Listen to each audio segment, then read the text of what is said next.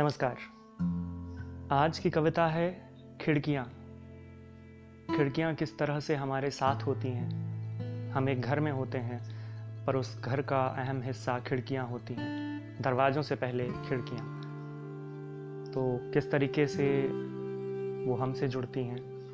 किस तरीके से वो हमें अपने साथ बाँध कर रखती हैं, अपनी महत्ता बताती हैं? इस कविता में है। खिड़कियाँ बताती हैं भविष्य। खिड़कियाँ बताती हैं भविष्य। जैसे किसी तूफ़ान के आने से पहले उसे जान लेते हैं ज़मीन के अंदर के जानवर। ठीक उसी तरह हवाओं की छुअन से हिलने लगते हैं खिड़कियों के पल्ले। आगे पीछे होकर टकराते हैं दीवार पर। बताते हैं मौसम का मिजाज। खिड़कियों पर आकर चोंच मारती चिड़िया, जब किसी रोज नहीं दिखती। उदास होते हैं उसमें लगे कांच। किसी मेहमान के आने पर अम्मा झाँक लेती है चुपके से और भविष्यवाणी करती है, खिड़की का नाम लिए बिना।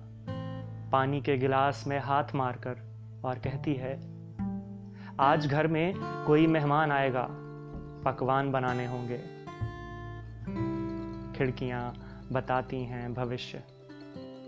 जब सामने किसी दूसरी खिड़की पर आती है, नई रहने आई कोई लड़की वह सुबह पोछ रही होती है अपने बाल। बना रही होती है जूड़ा। खिड़की बुलाती है। कहती है, आओ, बैठो कुछ पल। निहारो मेरे भीतर। तुम्हें प्रेम की खुशबू से करवाती हूँ रूबरू। खिड़कियाँ। खिड़कियाँ बताती हैं भविष्य।